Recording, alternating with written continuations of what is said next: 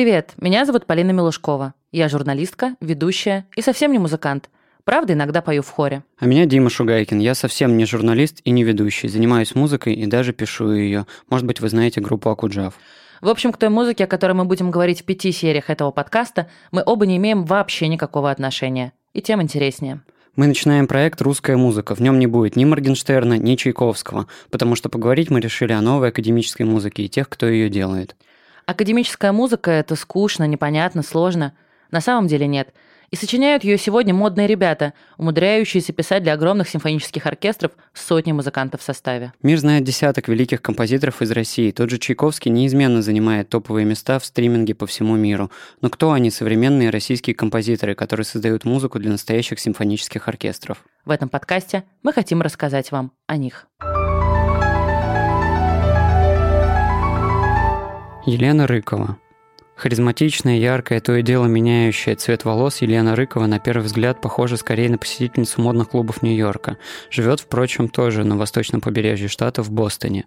В свои 30 она не только успела получить три образования в Московской консерватории, Высшей школе музыки и танца Кёльна и Гарвардском университете, но и сама преподает композицию все там же в Гарварде. Работает Елена на стыке музыки и перформанса. Ее произведения исполняют видные коллективы обоих побережий. А в Москве Рыкова представит новое сочинение под названием XDAM для флейты, кларнета, баяна, голоса, перкуссии, фортепиано, скрипки и виолончели.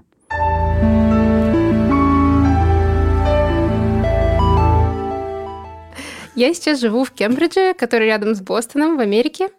Живу уже там 6 лет, э, и в этом году заканчиваю свою докторантуру там. Угу. А ты будешь доктора по музыке? Доктор философии Философия. музыки. А почему ты решила стать доктором философии музыки? Да я на самом деле не решала, просто я на тот момент находилась э, в Германии, в Кёльне училась, и... Училась ты на кого? Тоже на, на композицию, получается, uh-huh. Masters in Composition, uh-huh. и а, так случилось, что я познакомилась с Хай Черновин, который там, собственно, и преподает. И она сказала, чтобы я попробовала подаваться. Вот. И что-то в какие-то кратчайшие сроки надо было сдавать эти экзамены. И получилось, собственно, туда попасть. И потом надо было решать, ехать, собственно, или не ехать, потому что мне еще оставался год мастерс в Кёльне, но я подумала так, что если, наверное, не попробую, потом пожалею, что упустил какую-то возможность. И я, собственно, туда поехала. На момент когда мне нужно было, собственно, туда ехать, мне на самом деле ехать не хотелось, потому что мне очень нравилось в Кёльне, у меня там все друзья, мне жутко нравился мой педагог Йоханнес Шольхорн, вот. Но потом, спустя время, я, конечно, поняла, что это классная возможность и вообще увидеть другой мир и увидеть мир другими глазами, с другой перспективы какой-то. И ты же лет училась, в смысле? Столько учишься на философа музыки. Um, там как бы все зависит от стипендий, э, учатся конкретно там вот, э, всякие классы и все такое, угу. это только два года. Потом два года ты преподаешь э, как минимум четыре разных курса, и э, затем начинается какое-то такое свободное плавание, что на самом деле очень круто. И эта программа конкретно, ну вот э, в Гарварде, она классная тем, что мне не надо ничего писать э, в плане там какой-то диссертации или еще что-то. Ну там нужно будет какое-то обобщение сделать, но конкретно такой работы именно со словом нет, э, потому что мы все-таки композиторы, и прежде всего мы пишем музыку, поэтому мы, собственно, собираем портфолио своих сочинений и затем вот э, их презентуем в конце. Э, то есть такая большая, по сути, резиденция получается, ну, с некоторыми э, вещами, которые нужно сделать, типа преподавания. Но ты чувствуешь разницу в сообществе, что ли, композиторов и э, академической музыки в России и в Штатах? Абсолютно, конечно. Расскажешь, там... в чем она? А и, и еще интересно, есть ли это разница между Европой и Штатами, потому что ты единственный композитор из шорт-листа всего, угу, кто да. не в Европе. Потому что все так... Ну, не в Европе и не в России. Не в Европе и не в России, да, потому что ты единственная за океаном. Интересно, есть ли еще разница вот сравнить с Европой, не только с Россией? На самом деле, мне почти все проекты проходят в Европе. Э, и я этому очень рада. Я, собственно, на этом была э, зациклена, так сказать, с самого начала. Мне очень не хотелось какие-то связи потерять, э, потому что мне очень нравится собственно, именно современная музыка в Европе. А, я на ней выросла, я ей, ей заинтересована, и я ее, собственно, как бы делаю все равно. Поэтому американская сцена, у меня там есть какие-то исполнения, но они такие единичные, на самом деле, потому что ну, все равно время ограничено как-то, и приходится выбирать, собственно, куда вкладывать какую-то творческую энергию. И получается, в Америке сцена в основном, она, конечно, сконцентрирована на университетах. Э, если это небольшой город, типа Нью-Йорк или Чикаго, там, конечно, есть э, всякие андеграунды, э, андеграундные сцены, импров-сцены и маленькие ансамбли, которые пытаются как-то выживать. Какое-то, конечно, нереальное количество классных людей, но также есть много у меня друзей, которые просто из Америки уехали в ту же самую Европу, в ту же самую Германию или Швейцарию. Потому что центр все-таки там, да? Вот мы обсуждали уже тоже с твоими коллегами, и вот э, можно ли говорить, что Германия центр э, академической музыки прямо я, сейчас? Я думаю, если мы говорим о европейской э, современной музыке, то да. Но если мы, допустим, говорим об американской современной музыке, то там уже какой-то другой дискурс включается, особенно политический так, э, так. подтекст. Да, то есть эм, там каждое произведение, оно не просто там э, о звуках, Social issues должны быть некоторые. Да, да, да. И там... Вот, и как ты к этому относишься? Так, в лоб, да? Я просто скорее плохо, если честно. Я считаю, что э, творчество и культура должны быть э, максимально свободны. Автор должен быть свободен от... Ну, как бы он может использовать социальный контекст, может его не использовать, но типа точно нельзя говорить, ребят, что-то надо про женщин обязательно. Не, ну погоди, это же не про несвободу, это скорее про то, что мы, а, как авторы, у нас есть рупор, за счет угу. которого мы можем сказать можешь... то, что мы да. хотим. Например, это же не всегда, что тебе сказали, что это надо сказать. Там никто, в принципе, не навязывает, особенно а, то, что нужно там писать. Мне, допустим, никто ничего не говорит. И у нас как-то такой, на самом деле, интернациональный э, коллектив э, в университете. Нас очень мало, на самом деле, э, сейчас особенно, там, человек 12-10, может быть, даже композиторов, которые вот прям на кампусе живут. И, ну да, половина там, может, из Америки, а половина из разных уголков Э, света, что мне очень нравится, потому что все-таки, даже если говорить о языке, о коммуникации, мне очень нравится общаться на английском с э, неносителями языка. Я не знаю почему, но вот так вот сложилось. Я думаю, это все в контексте на самом деле. Вот там сейчас очень важно делать такую музыку, эм, которая еще говорит что-то там или кричит даже со сцены, или на улицах, или как-то так. Ну, у нас похожая история, кстати. Мне тоже мне... так кажется. Да. Типа, как будто без вот этого социальный контекст, это какая-то добавленная стоимость, которая там, ну, в каком-то общественном рейтинге, которого, ну, нет, который можно представить. все таки мне кажется, типа, условно, те артисты, которые высказываются там, например, они в любом случае более ну, к ним приковано больше внимания, в том числе ну, из-за и, этого. И, и ну, это и ты, с, с музыкантами то же самое. И ты еще таким образом олицетворяешь себя с конкретной группой людей и да, привлекаешь да, эту конкретную да, да. группу людей и к себе и своему творчеству. Да. Абсолютно. У тебя есть какие-то темы, которые тебе важно поднимать или хочется поднимать? На самом деле, благодаря тому, что я туда переехала, мое отношение вообще к феминизму начало как-то меняться. Меня раньше он как-то особо не трогал, мне кажется, я вообще не понимала. Он раньше никого не трогал так-то. Не, на самом деле это очень-очень-очень важно. А, ну, как сказать, я никогда не буду никого там заставлять что-то делать. То есть мне это очень не близко, э, потому что я выучилась и выросла здесь, поэтому мне это не близко, потому что все, что происходит в консерватории, собственно, оно происходит с-под палки. Э, и как-то там это просто такой дискурс, то есть э, ты можешь не понимать, ну, я вот на своем собственном опыте помню, какие-то вещи меня немножко даже как бы раздражали вначале, раздражали просто от собственного, ну, не знаю, не понимаю. Культурная разница? Культурная разница тоже в том числе, допустим, всякие там местоимения, еще что-то. А потом просто понимаешь, общаясь с людьми, общаясь, э, знакомясь с теми людьми, которым это важно, начинаешь их слушать и понимать, а, почему это важно для них. И тогда все меняется. Когда ты начинаешь узнавать конкретных людей, все меняется. И, собственно, я вот стала как-то феминизм, наверное, исследовать э, из, из, из интереса к собственному голосу. Почему, допустим, я э, в начале, ну, такая лично, конечно, вещь, но все равно э, первые два года мне было очень сложно, ну, вот допустим, начать что-то, вот у нас там круглый стол есть каждый понедельник э, на коллоквиуме среди композиторов, мне было очень как-то странно или страшно или неловко говорить, просто вот, вот высказывать то, что я думаю, хотя мне было есть что сказать. И, и вот потихоньку начиналось такое исследование, и исследование контекста, откуда это идет, э, культуры, где я выросла, э, там, начиная от дома, кончая институциями, и начинаешь понимать, о, окей, тогда я понимаю, э, о чем вообще на самом деле вот эта волна феминизма, да, и, о, empowering или что-то такое.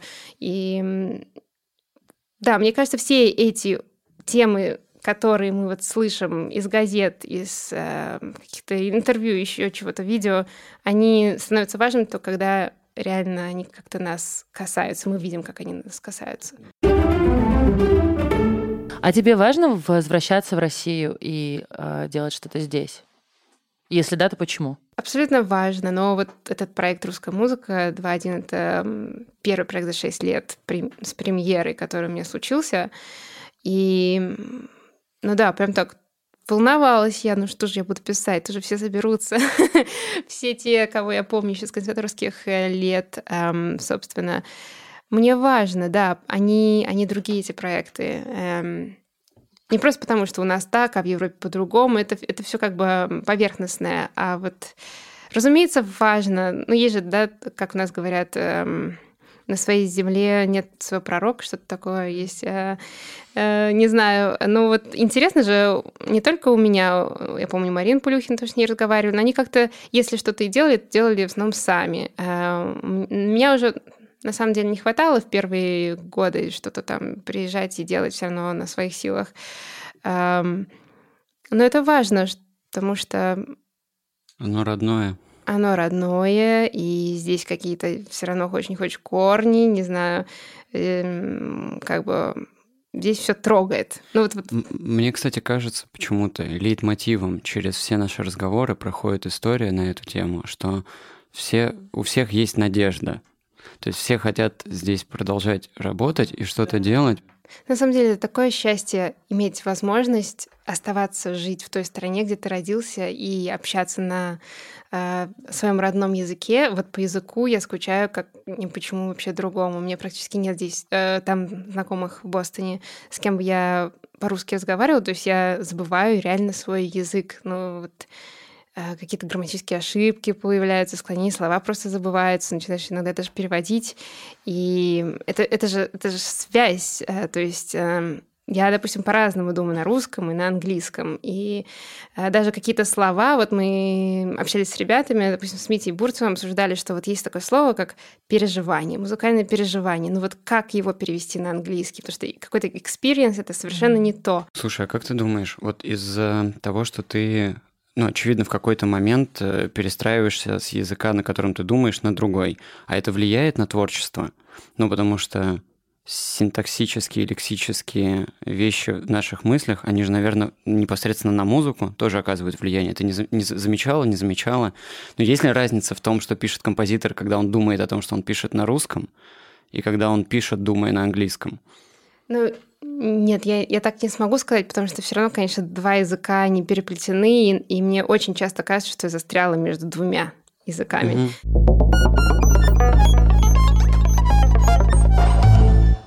Были моменты, когда чувствовал себя чужой. Условно именно, ну, культурное, да, и даже не про быт. Про быт, наверное, понятно, что пока ты адаптировался, было сложновато. А именно вот про э, культурную составляющую. Ты говоришь, что все таки половина э, ваших, э, твоих одногруппников, однокурсников, кстати, садокторов э, американцы. Ну, на самом деле, интересная была такая у меня история, что я пыталась работать над, над значит, своим американским акцентом первые два года, и потом в какой-то момент я поняла, что я этого делать не буду. Uh-huh. И, ну, такое стихотворение прочитала у Рупи Каур, поэтесса, и у нее была как, такая строчка была... Эм... Что твой акцент делает тебя особенным. А... Я, мне кажется, я читала этот, этот, этот текст. Да, там а, акцент — это единственное, что осталось у меня от родины. Uh-huh, uh-huh. И я думаю, блин, а у меня как раз такой период был, я сильно что-то скучала по всем... Наверное, пандемия началась, может быть. Нет, до этого было. Э, ну, неважно. И, в общем, как-то... Да, то есть я просто приняла свой какой-то небольшой акцент. У меня такой небольшой, но все равно есть.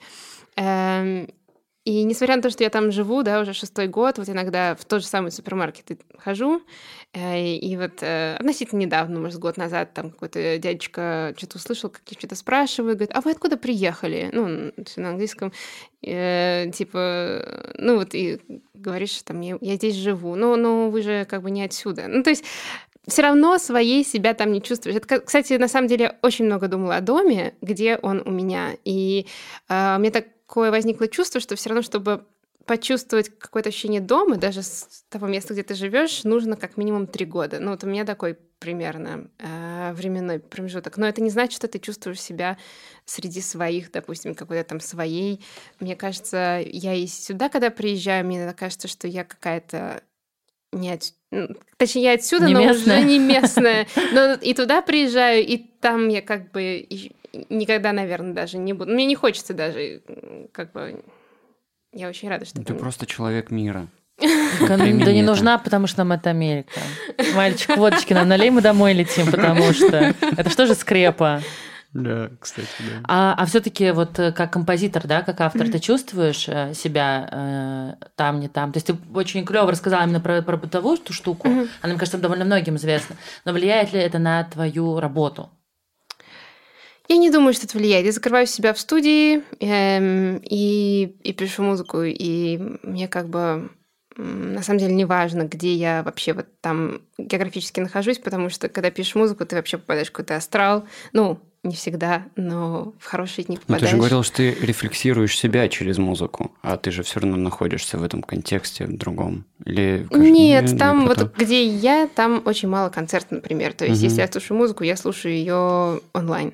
Мне кажется, все равно, когда я приезжаю вот на проекты в Европу, э, ну, в Германии, допустим, или в Испании, тоже много что-то один раз пошло, и как-то я чувствую себя там дома, потому что, мне кажется, по менталитету мы как-то все, не знаю, а, друг друга понимаем, что ли. Понятно ли, где написана музыка? Если она написана не в Индии. Ну, окей, мы говорим сейчас про Штаты, Европу и Россию. Мне кажется, все равно есть такая вот эта вот академическая современная традиция европейская, в которой работает очень много людей, которые живут вообще, ну, и в России живут, и в Америке живут, и, разумеется, в самой Европе тоже живут, и тогда можно даже, наверное, запутаться. Чтобы вот так вот одно место на тебя как-то повлияло, мне кажется, нужно, во-первых, вырасти, особенно ну, детство какое-то, там, отрочество, юность, а, либо прожить какой-то, я не знаю, несколько декад. А вот и, и активно взаимодействовать, конечно. Мне кажется, что в музыке очень сильно влияет на тебя школа, а школа, вот она, ну, она правда везде одна, так или иначе. Ну, кроме, опять же, там стран Азии, условно, ю- юго-восточной Евразии и ну, частично Латинской Америки. Но здесь очень сильно влияет личность композитора. То есть ты можешь узнавать легко композитора по произведениям, угу. но как бы какая это страна угу. и откуда он, это... Еще тогда вопрос вам обоим. А мужские сочинения от женских вы можете отличить? Нет. Я нет. Я тоже нет.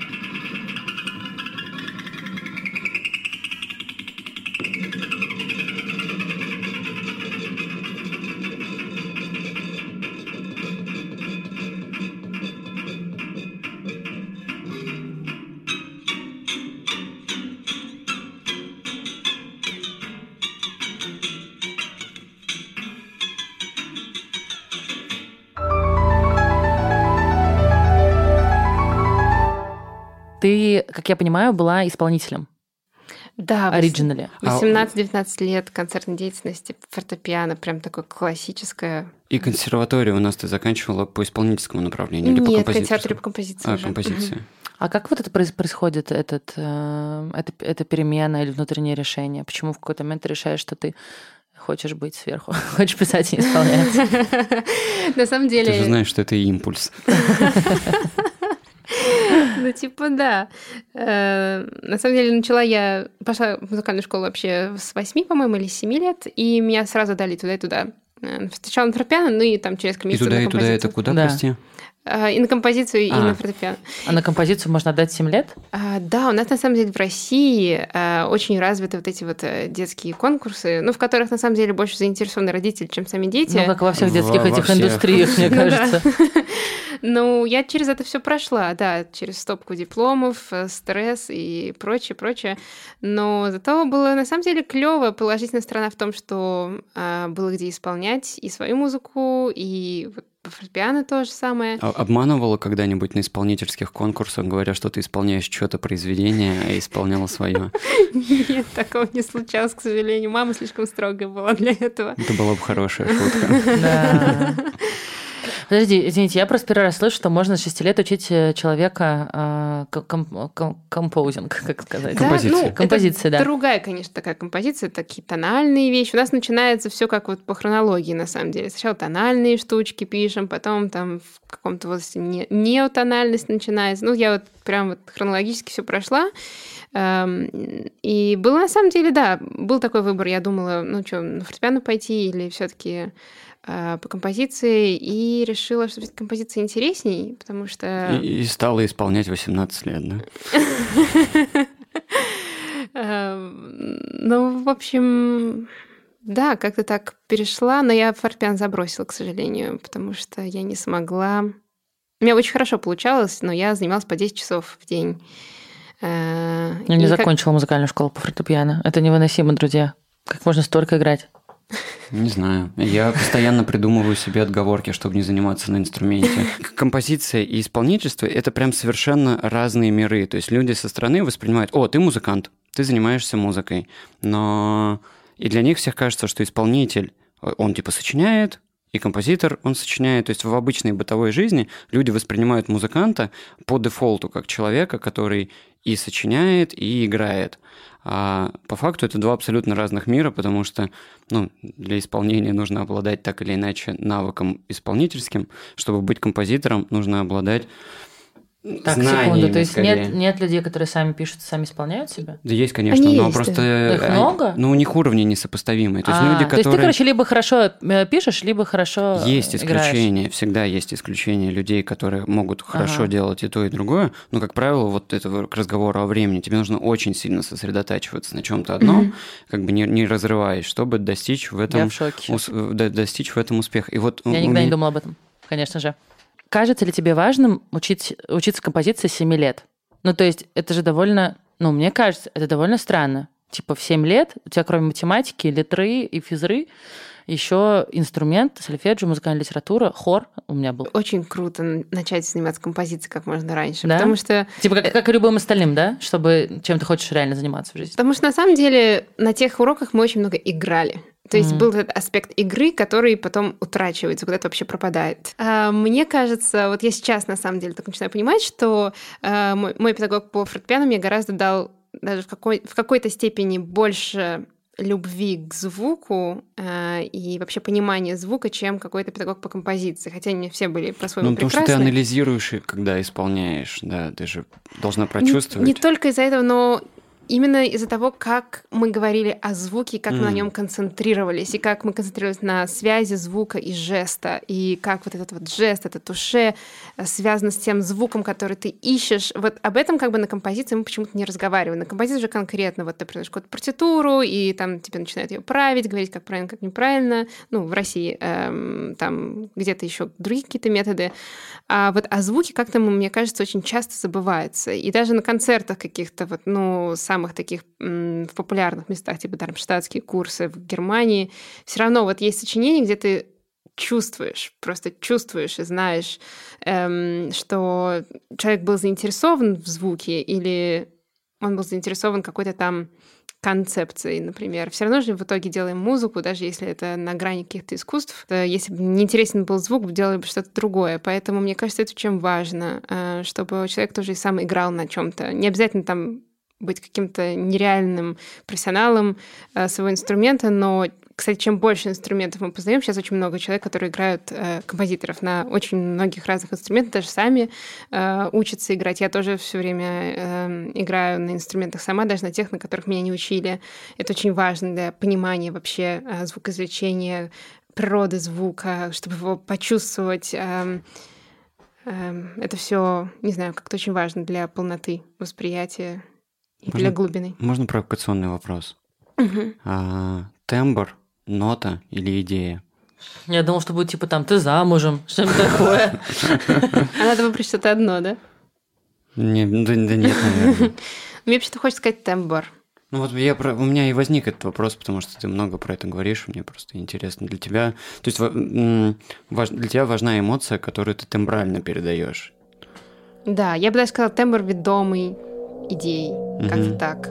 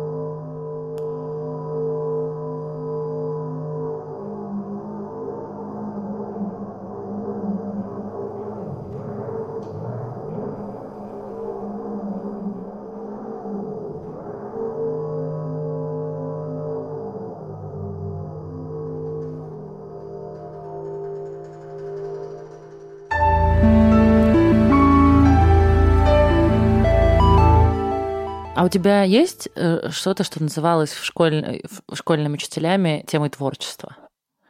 То есть понятно, что композитор так или иначе работает со звуком. Там я как журналист так или иначе работаю со словом. Но есть ли какая-то типа тема, которую ты с помощью этого звука исследуешь, передаешь, и о которой тебе как бы хочется говорить в публичном пространстве? Мне кажется, это может быть свобода познания неизвестного, как-то так. Мгм. Тема свободы меня очень-очень сильно волнует и всегда волновала. Понятие неизвестного это, ну, это, собственно, для, для того, то, для чего я пишу, наверное. Пишу, чтобы что-то понять новое. Понять через вот как раз музыкальное переживание, о котором мы говорили. Эм, Не на языке слов, а именно вот на каком-то другом языке. Но мне кажется, что у композиторов часто так работает тоже, ну, по крайней мере, у меня, что за счет музыки вот оно случилось, произведение, а, а- а ты его, ну, как бы не, не понимаешь.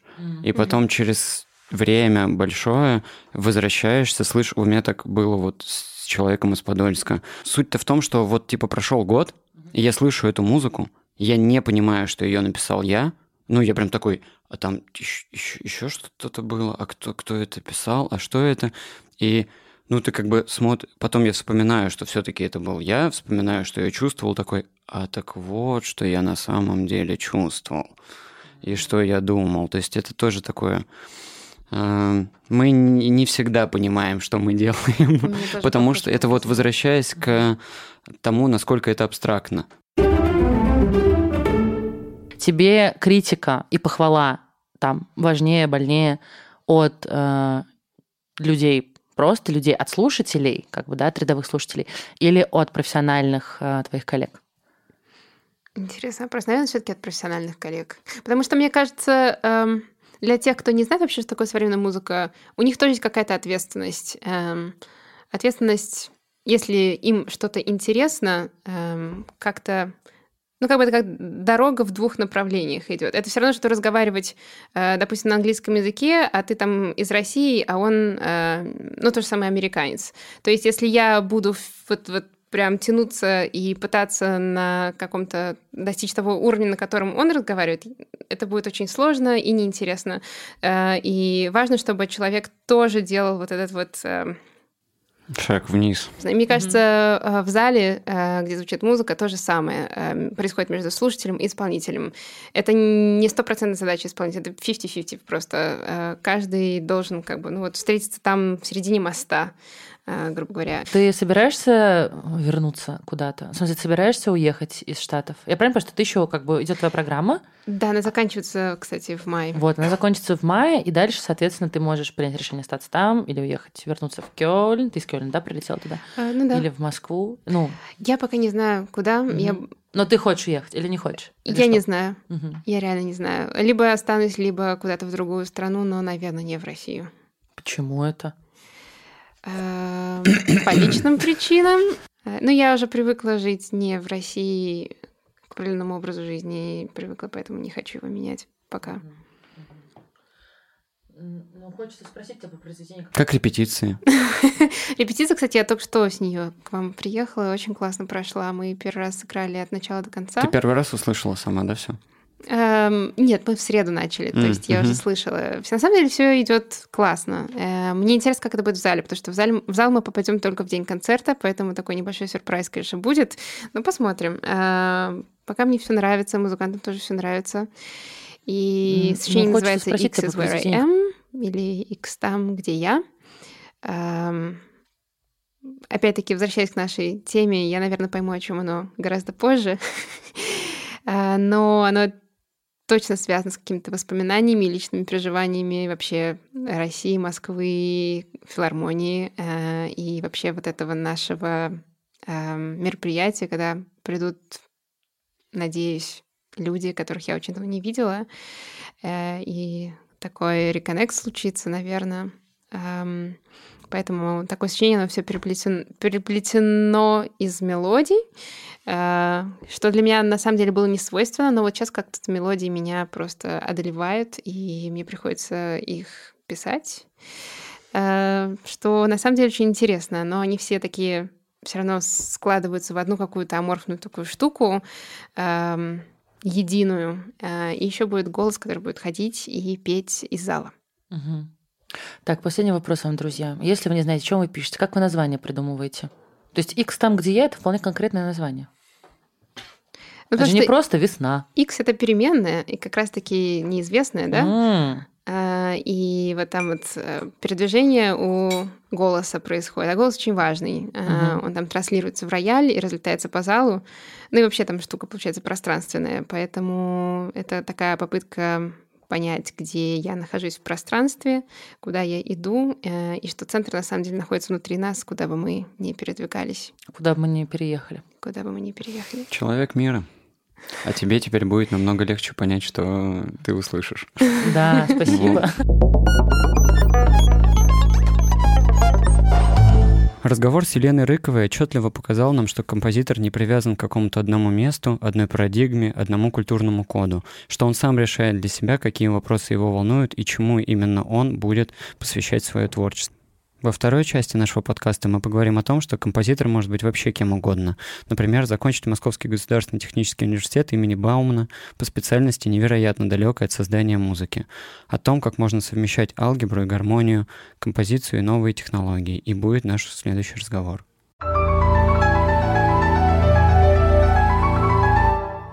Антон Васильев.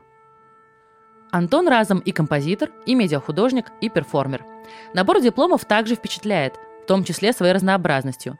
Музыкант успел поучиться и в Московской консерватории, и в Высшей школе искусств Бремена, и даже в Бауманке. Так что физики с лириками в нем уж точно сошлись. Впрочем, и в своем творчестве он вовсю соединяет музыку и технологии. Последние годы Антон Васильев живет и работает в Берлине, а в прошлом году даже стал стипендиантом Берлинского сената. Много гастролирует и участвует в крупных европейских фестивалях.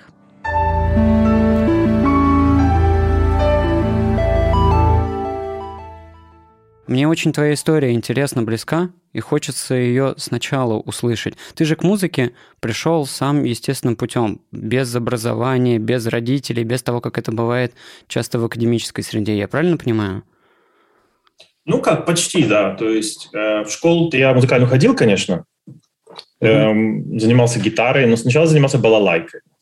Балалайка супер. Да, балалайка балала, секси. Э, балалайка рулит. Вот. Но, э, в общем-то говоря, я все время хотел заниматься гитарой. В возрасте, я уж не знаю, 12 лет или типа того, что Вот. Но в городе Череповце, как казалось, э, преподавателя по гитаре не было. А по балалайке вот. был? А по балалайке была очень хорошая, замечательный преподаватель.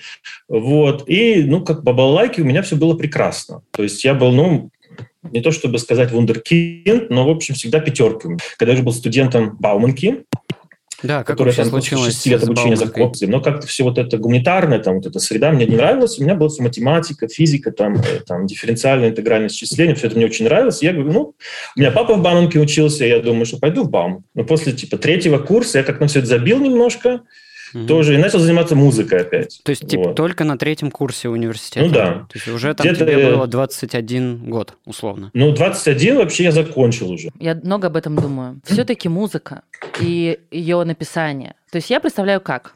Что есть вот музыка, нота, я тоже в музыкальной школе училась. А, чтобы создать из них что-то связанное произведение, тем более, когда там не один инструмент, а много, а, получается, что нужно создать, по сути дела, некоторую систему, в которой э, отдельные элементы создают из себя, собственно, эту систему. И мне кажется, что это вот для меня, как человек настоящего гуманитария, это очень сложно. Вообще, насколько э, математика, математическое образование помогает в музыке? И помогает ли? Или это просто какая-то вот выдуманная мной Для штука? Для меня музыка абсолютная математика. Я просто тоже, yes. мати... я просто тоже математик, и она поддается таким же логическим законам, что и математика. Ну, то есть это как будто это смесь э, математики и логики. Просто, вот я вот, меня. просто я много об этом думаю, я работаю на телеке, и я делаю всякие там сюжеты, репортажи и все остальное.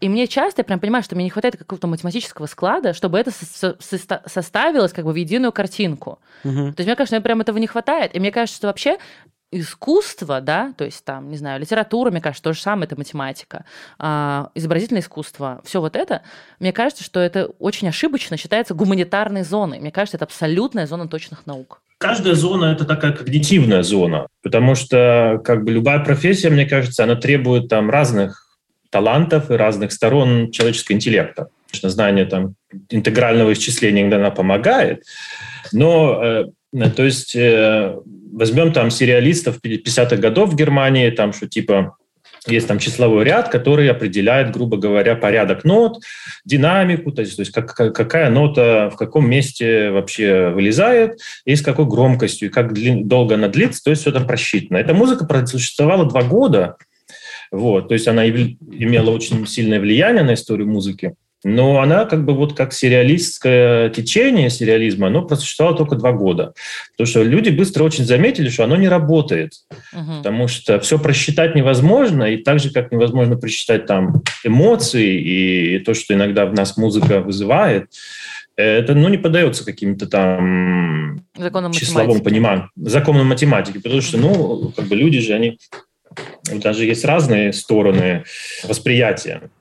Вот. Ну и, наверное, даже такой момент, что какая-то структура музыки часто есть структура, то есть есть форма, там, начало, конец, середина, грубо говоря, да, вот, ну, там есть какие-то формальные, может быть, законы, можно себе придумать какие-то пропорции там и все что угодно, и эти композиторы этим часто занимаются, какие там частоты, что там происходит, все можно, конечно, придумать и высчитать, а потом иногда бывает такая ситуация, что ты включаешь свою вот эту вот алгоритмику, она, в общем, тебе выдает какие-то результаты, ну, которые тебе, грубо говоря, не нравятся. Когда не нравится, то есть я так работаю часто, что я придумываю себе какую-то там формальную структуру, да, э, ну, это как бы мой input, как бы и там реагирую на него, я могу его изменить, я там как бы не э, являюсь там рабом, так сказать, какой-то каких-то алгоритмов, вот, то я реагирую на это и изменяю так, чтобы, потому что если написал алгоритм, ну, звучит ужасно. да? Что нужно сделать, чтобы не ужасно звучало? А ты под алгоритмом подразумеваешь свою первичную идею, да, музыкальную? Ну, то есть, вот мне хочется произведение, у него будет такая форма, такое тембральное насыщение, условно, вот такой размер. Или ну, что ты имеешь ну, в виду? Или ну, ты прям про алгоритм-алгоритм? Прямо бывает алгоритм-алгоритм, то есть там какие-то, он там вылезают какие-то ноты из компьютера, да, угу. ну, там слушаешь, и не нравится, так меняешь что-нибудь. Ну, ты, тех, ты, ты технические аспекты очень много, да, используешь в своей музыке? Да-да, то есть я, то есть, э, я работаю, все, все, все делаю на компьютере. Не, ну понятно, есть, что на компьютере мы живем, собственно, в такое время. Не, но... ну есть композиторы, которые все на нотной бумажке делают. То есть, угу. есть это что же не, не, не, не, не хорошо, не плохо, просто, просто такой.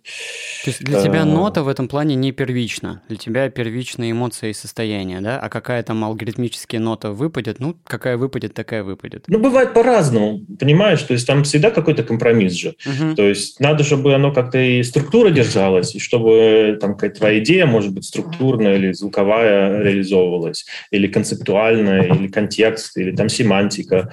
Ну и нужно, чтобы все это чтобы тоже звучало и работало музыкально. Uh-huh. Вот. Uh-huh. То есть там я работаю всегда там какой-то компромисс нахожу между этими двумя областями. То есть можно ли в таком ключе сказать, что ты как композитор а, программируешь произведение, а, и ты же как композитор а, по факту своим вкусом определяешь, случилось это произведение или нет. То есть это, ну, это да. твои как бы ключевые, ключевые отличия и навыки – это комбинация твоего вкуса и умения спрограммировать какую-то свою идею, правильно? Ну да, ну да вкус, ушей, там, глаз, там, общее восприятие, да. Я думаю, что да, как-то так можно сформулировать. Прикольно.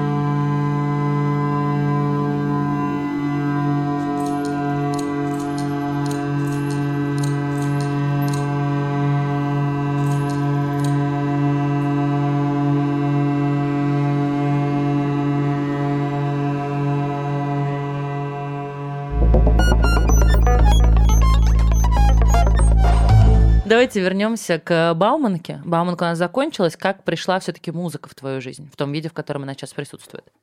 А, ну, в общем, ну как-то я так просто решил, я буду писать музыку. Подожди, ну как ты решил? Вот, э, ну, вот не вот знаю, не дай, так... Вот не дай бог, если поеду в такси там на выставку и подумаю, все, я буду писать музыку. А мы, кстати, никто не выбираем. Мы, мы же никто не выбираем музыку. Музыка выбирает нас сама. Как ты решил заниматься этим? Я что не знаю, как... Э... Нет, ну подожди, наверняка был какой-то какой процесс. Ну, то есть, э, вот, вот ты закончил бауманку, ты тусовался с музыкантами, не знаю. Да особо я не тусовался с ними. Как Гонял в плеере что-то, что да, очень нравилось. Да, да, Как? Это все равно должно какое-то решение. Ну, да, да, да. То есть там я очень интересна классической музыкой, там современной музыкой, там на концерты ходил, там в оперу ходил, там все культурненько. То есть я там очень много слушал всего разного. И, и... и это был все внутренний импульс. То есть, грубо говоря, не было человека, который там, с которым ты ходил в эту оперу, там, который что-то тебе показывал. Это все как был внутренний какой-то твой путь. Да, да, наверное. То есть меня как бы никто не из-под палки там не, не гнал, там большой театр и все такое. И что, ну, начал там что-то какие-то писать, какие-то сонаты, я уж не помню, что-то там какие-то... А, ну там же я поступил, было в этой, в этой в консерватории, был такая, не знаю, существует ли она сейчас, школа так называемой педагогической практики, где студенты, в общем, э, то есть например, студенты композиции, как правило, да, если ты там поступаешь на композицию, они там, ну, ты являешься как бы, как по-русски там, подопытным кроликом, да, для них, они как бы тренируются, в общем, методика, свой педагогический, так сказать, э, опыт собирают. Вот, ну, я попал туда, к Мише Пучкову, вот, у которого сейчас тоже опера была. Вот, э, и вот был, это был мой первый преподаватель композиции. Я писал там какие-то плагиаты с Рахманинова, я уж не помню, из Крабина, вот, которые я сам играть не мог. Э, вот, потому что все это сложно, а у меня фортепиано тоже вообще это. Вот. Не там была лайка. Не была лайка, да, то есть я там как-то там отдельные вещи, то есть я все это на бумаге писал, да, а то есть а сначала до конца сыграть какую-нибудь какую какую там псевдо, псевдопрелюдию Рахманину я, конечно, не мог. Вот, все это играл Миша, мне ставили там какие-то оценки, и потом э, я поехал в Германию и подал документы, там несколько университетов, консерватории, ну, и поступил в две, и выбрал Бремен, и поехал в Бремен учиться. Ты очень просто во всем этом рассказываешь. Ну, я просто поступил в Бауманку, потом просто решил заниматься музыкой, потом просто пошел поучился, ну и потом просто поступил в две консерватории. Ну да. Ну, то, есть, ну, как конечно... будто не, не было никакого внутреннего диалога в этот момент. Я не очень в это верю, если честно. Диалога, ну, диалог был много. То есть э, было очень много сомнений, конечно. Ну, потом ты приезжаешь в неизвестную страну, да, там язык особо там не говоришь. Вот. И, обучение на немецком, соответственно, на Обучение, обучение на, на немецком. Ну, и там поступить. Там, например, там, там вступительный экзамен, да, сальфеджио. А у меня там это медведь на, на ухо наступил вообще. То есть я был вообще ни, ни, ни, никуда. Вот, там кварта, квинта, господи, вы о чем? Вот, но я очень долго занимался и тренировался, и мне помогали, и, и там, конечно, было очень много сомнений, зачем я вообще занимаюсь, если я там не могу малую терцию от, э, от, от большой терции там отличить. Вот, но там долго занимался, ну и как-то поступил э, Конечно, были сомнения, и тяжело было. А ты когда туда поступал, ты в каком статусе был на тот момент, как, ну, условно, как композитор? Ни, ни в каком еще? Ни в каком вообще. Еще ни в каком. То, есть у меня, то есть я там как-то, то есть были, то есть до, до Германии, там я участвовал в эм, фестивале, был фестиваль в Петербурге, угу. там, который Филоновский организовывал, там были, э, «Шаг влево» был такой, эм, эм, да, шаг влево. Шаг влево проект, ну, это был такой конкурс, да, угу. вот, и я уж там не помню, как, как, как там было жюри, по-моему, то есть меня взяли там в финальный концерт, но всю эту, ну, то есть весь конкурс я не выиграл, но это было как бы неважно, но это было типа мое первое исполнение, мне кажется, дебют. вообще. Дебют там вообще. То есть там был какой-то вообще, там такую я на Марусю написал, что вообще играть невозможно, что так все сложно было. Это был струнный квартет с голосом, Филановский все это кричал, я помню, в этом музее Попова. Я потому что в очень похожей с тобой позиции нахожусь. Я формально без образования музыкального, но я там плюс-минус регулярно пишу для кино, спектаклей, много, естественно, работаю именно с песнями, с артистами, инструментами. Ну, то есть музыкой занимаюсь много, формально без образования. И mm. я это спрашивал просто в ключе того, ты поступал, мне потому что интересно, ты поступал восполнять какие-то навыки, которые ты уже чувствовал, что тебе не хватает, ну, потому что ты работал на тот момент с музыкой много, или просто вот оно так текло, э, шло и интересовало тебя? Не, ну, были, конечно, комплексы, то есть там все, которые, люди, которые участвуют во, всем, во всех этих конкурсах, у них там музыкальное образование, да, вот. И потом часто бывает, что у этой сцены современной музыки там, ну, нужно э, влиться в нее, и там как бы образование, э, в Германии, по крайней мере, тоже, то оно тебе дает много возможностей, потому что ты знакомишься с людьми, с ансамблями, с, музык... а вот с, музы... с музыкантами. Вот у меня есть ощущение, что вот эта сфера академической музыки со стороны, я не могу сказать, что как-то ну, к ней приближена, так что совсем со стороны, выглядит э, довольно такой снобской. И ну, да. вот, эм, собственно, критерий образования не являлся ли как бы поводом, ну, вряд ли насмешек, вряд ли вы учились в американской школе, там тусовались друг с другом, но как бы было ли это все равно там в этот конкурс мы тебя не возьмем вообще, типа ты непонятно откуда взялся, в Бауманку закончил. Или это вот был твой внутренний, как внутренний комплекс, что ли, я не знаю, если можно это комплексом. Ой, да я даже не знаю. То есть мы тебя не берем, потому что ты Бауманку, Бауманку закончишь. Мне кажется, там не критерий. То есть в России я, честно говоря, не знаю. Ну, то есть в России у меня были большие комплексы, грубо говоря, да. То есть я там очень стеснялся. Там, знаешь, там все композиторы, у всех там уже концерты, а я там, ну, хрен с горы, да. Что-то какую-то там каля-маля нарисовал, вот. И очень был, очень, был очень уверен, естественно. Да. То есть то есть все, что я там иногда написал, я то есть, иногда не мог даже контролировать, что это они правильно играют или неправильно. Внутреннего слуха там не хватало, просто хотелось просто посложнее. Uh-huh. Да? Вот. И это все от неуверенности, чтобы... Мне так кажется, по крайней мере. Вот. А типа мы тебя не возьмем, потому что это даже в России не было проблемы, потому что у меня не было никакого образования музыкального, то есть э, только вот эти работы, которые я там куда-то посылал. И ну, то есть я к тому, вот, что это внутренняя да. штука, а не внешняя. Вот это комплекс. У меня была, э, по поводу образования, это была моя внутренняя uh-huh, вещь. Uh-huh. Но я думаю, что образование, оно тоже помогает. Ну, зато вот теперь ты в списке восьми это... лучших композиторов России. Список лучших композиторов, мне казалось, это просто список лауреатов, э, э, лауреатов мы считаем, э, мы считаем программы. лауреатов этой программы лучшими композиторами. А, ну это другое дело. Это, это, это наше мнение. Понятно. Ну что ж.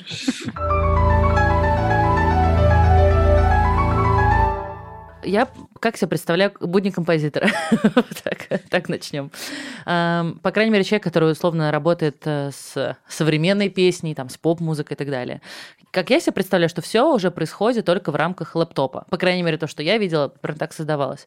При этом, когда речь идет об академической музыке, я представляю, что там ты ешь свою овсянку, потом надеваешь фраг, подходишь к органу, так откидываешь задние вот эти вот полы, садишь на эту э, ужасную табуреточку, на которой я сидела в музыкальной школе. Я училась в музыкальной школе по классу фортепиано. И, значит, начинаешь работать.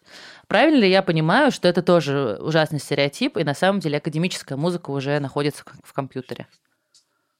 Ну, мне кажется, я думаю, что до сих пор есть люди, которые так делают. Вот. Эм, э, овсянка и вперед за, за фортепиано писать э, ноты. То есть это совершенно не должно быть каким-нибудь там чем-то чем-то постыдным. Почему? Можно и так работать, можно в лэптопе работать, то есть по-разному. Эм, для этой пьесы я выстроил тут киборд со специальной настройкой и очень много пробовал на киборде, чтобы просто послушать. Да. Э, киборд как, это, это синтезатор. Ну, синтезатор, ну, да, да ага. клавиатура, клавиатура, которая там, э, в общем, проигрывает э, нестандартные звуковысоты фортепиано, грубо говоря. Угу. Вот. Эм, ну, а все это, естественно, цифровая, цифровая техника на китайских э, полупроводниках. Но это совершенно нормальное развитие, потому что, например, э, то есть э, искусство, оно, как правило, рефлектирует технологический прогресс, так или иначе. Хорошо темперированный клавир – это тоже реакция на технологическое развитие времени, того времени, когда они изобрели темперированный строй, что можно играть во всех тональностях. Вот Бах написал много фука прелюдий. Но ты технологии используешь и в перформансах своих. То есть помимо того, что тебе удобно да. использовать это как инструмент, которым ты сочиняешь, то есть понятно, человек может сесть за рояль, сочинять и ноты писать, ты садишься за лаптоп и сочиняешь произведение. Но ты еще и в своих перформансах, когда твоя партитура исполняется, ты все эти технологии mm-hmm. также используешь. Вот это вот не очень, ну, как бы типовое и распространено, как мне кажется, в академической музыке.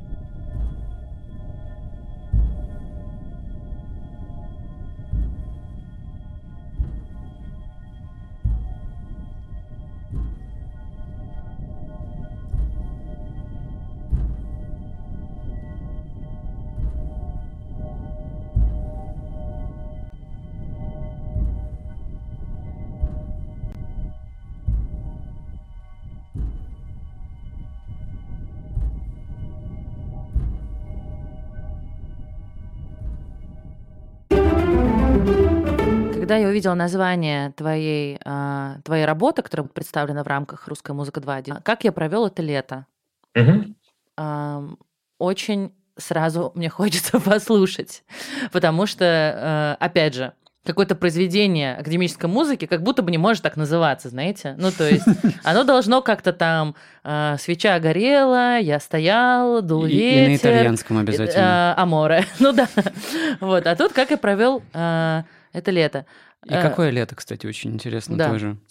А это, э, это лето, ну и там немножко есть лето 96 года. Так, то есть 21 и 96 Ну да, типа того.